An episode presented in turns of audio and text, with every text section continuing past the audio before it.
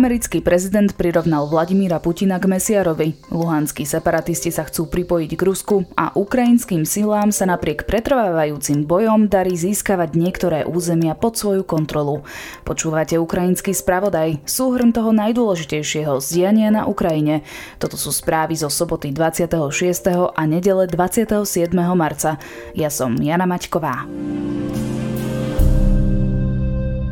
Ukrajinská armáda vo svojej najnovšej aktualizácii uviedla, že ruské sily majú ťažkosti s doplňaním kvalitného personálu a vyrovnávaním strát, ktoré utrpeli počas invázie, čiastočne aj pre medzinárodné sankcie. Dodala tiež, že ruské vybavenie je v zlom technickom stave v dôsledku nedbalého predchádzajúceho využívania a dlhodobého skladovania.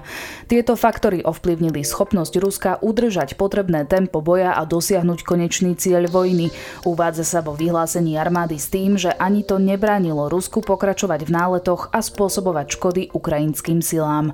Vysoký americký predstaviteľ zároveň tvrdí, že ruské jednotky sa už nechystajú zautočiť na ukrajinskú metropolu Kiev. Predstaviteľ sa rozprával so skupinou novinárov, vrátane reportérov z BBC vo Varšave pod podmienkou zachovania anonymity.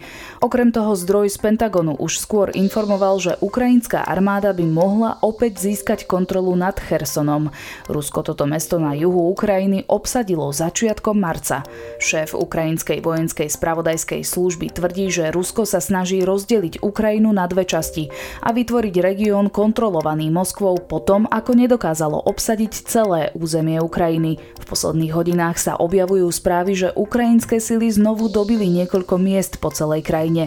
Denník Kiev Independent píše, že oslobodené boli dve malé mestá, Poltavka a Malinívka, v regióne Záporožie na juhovýchode Ukrajiny.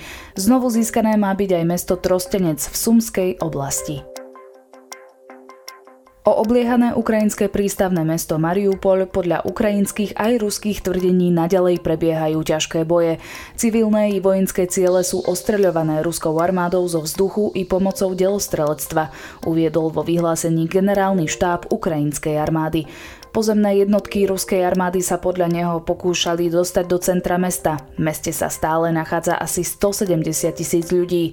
Starosta Mariupoliu Vadim Bojčenko tvrdí, že 20 až 30 tisíc obyvateľov mesta bolo násilne evakuovaných do Ruska alebo na Rusmi okupované územie. Silné výbuchy otriasli v sobotu aj mestom Lvov na západe Ukrajiny. Dva raketové útoky zranilo 5 ľudí. Rakety boli odpalené zo Sevastopolu na Kryme. Útoky zasiahli sklad paliva a obranné zariadenie.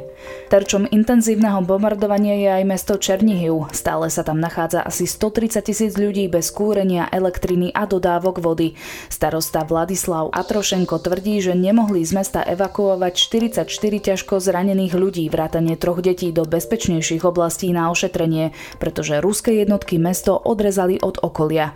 Rusi mali pri ostreľovaní zasiahnuť aj jadrový výskumný reaktor v Charkove. Celkovo ruská armáda na Ukrajine zničila už asi 4500 obytných budov, 100 podnikov, 400 vzdelávacích inštitúcií a 150 zdravotníckých zariadení. Podľa predbežných odhadov ide o škodu v desiatkách miliard amerických dolárov, pričom suma sa každým dňom zvyšuje. Proruskí separatisti na východe Ukrajiny v samozvanej Luhanskej ľudovej republike plánujú zorganizovať referendum o pripojení k Rusku. Podľa ruských agentúr to v nedelu v Luhansku vyhlásil vodca tejto oblasti Leonid Pasečník. Separatistické republiky jednostranne vyhlásili nezávislosť od Kieva pred 8 rokmi. Uznáva ich iba Moskva. Kiev dal v reakcii najavo, že sfalšované referendum uskutočnené Rusmi na okupovanom území nebude pokladať za relevantné. Od začiatku invázie na Ukrajine zahynulo približne 16 600 ruských vojakov. Vyplýva to z odhadov strát ruskej armády, ktoré v nedeľu zverejnili ukrajinské ozbrojené sily. Rusko tvrdí, že stratilo iba 1351 vojakov. Ukrajinské ministerstvo obrany zároveň tvrdí, že bol zabitý ďalší ruský generál. Generál poručík Jakov Rezancev mal prísť o život pri útoku nedaleko mesta Cherson. Rezancev bol veliteľom 49. ruskej kombinovanej ukrajinskej armády a mal byť zabitý na leteckej základi Čornobajvka, ktorú Rusko používa ako veliteľské stanovište a ukrajinská armáda na niekoľkokrát zautočila. Nemenovaný predstaviteľ zo západu dodal, že je siedmým generálom, ktorý na Ukrajine zahynul a druhým generál poručíkom, najvyšším dôstojníkom.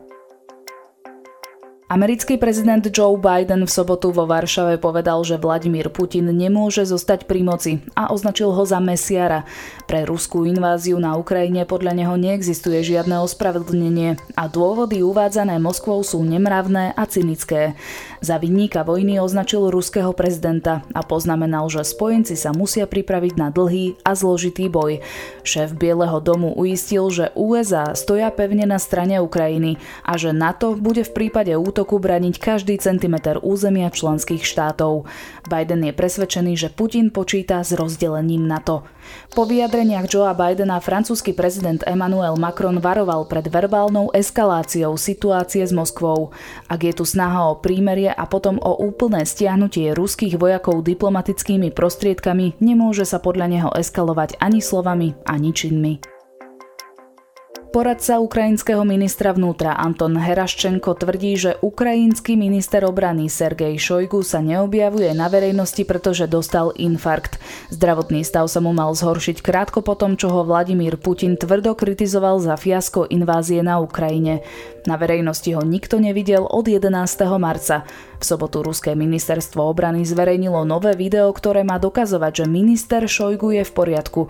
Na videu predsedá stretnutiu členov armády a diskutuje o dodávkach zbraní. Kremel dlhodobo tvrdí, že Šojgu sa na verejnosti neukazuje pre zaneprázdnenosť. Zábery v tomto videu sa však nápadne podobajú na tie, ktoré ruská strana zverejnila ešte 11. marca.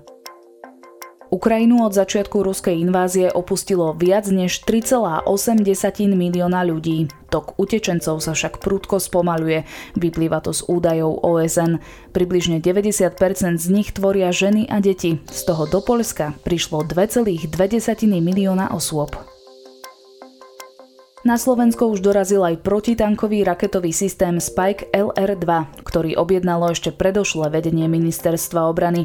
Zákazka za takmer 20 miliónov eur obsahovala 100 kusov protitankových riadených striel, 10 kompletov odpaľovacích zariadení a potrebný logistický materiál. Medzi tým ozbrojené sily rozmiestňujú slovenské systémy protivzdušnej obrany, a to najmä na východnej hranici Slovenska. Informoval o tom hovorca ozbrojených síl Štefan Zeman Ivanovič. Zároveň pripomenul, že systém protizdušnej obrany Patriot už chráni strategickú časť stredného Slovenska. Všetky batérie, ktoré Slovensku poskytnú spojenci, budú rozmiestnené tak, aby pokryli čo najväčšiu časť krajiny. Celkovo budú Slovensko chrániť dve nemecké a jedna holandská batéria. Na dnes je to všetko. Počúvali ste ukrajinský spravodaj, súhrn najdôležitejších informácií z diania na Ukrajine. Do počutia opäť zajtra večer.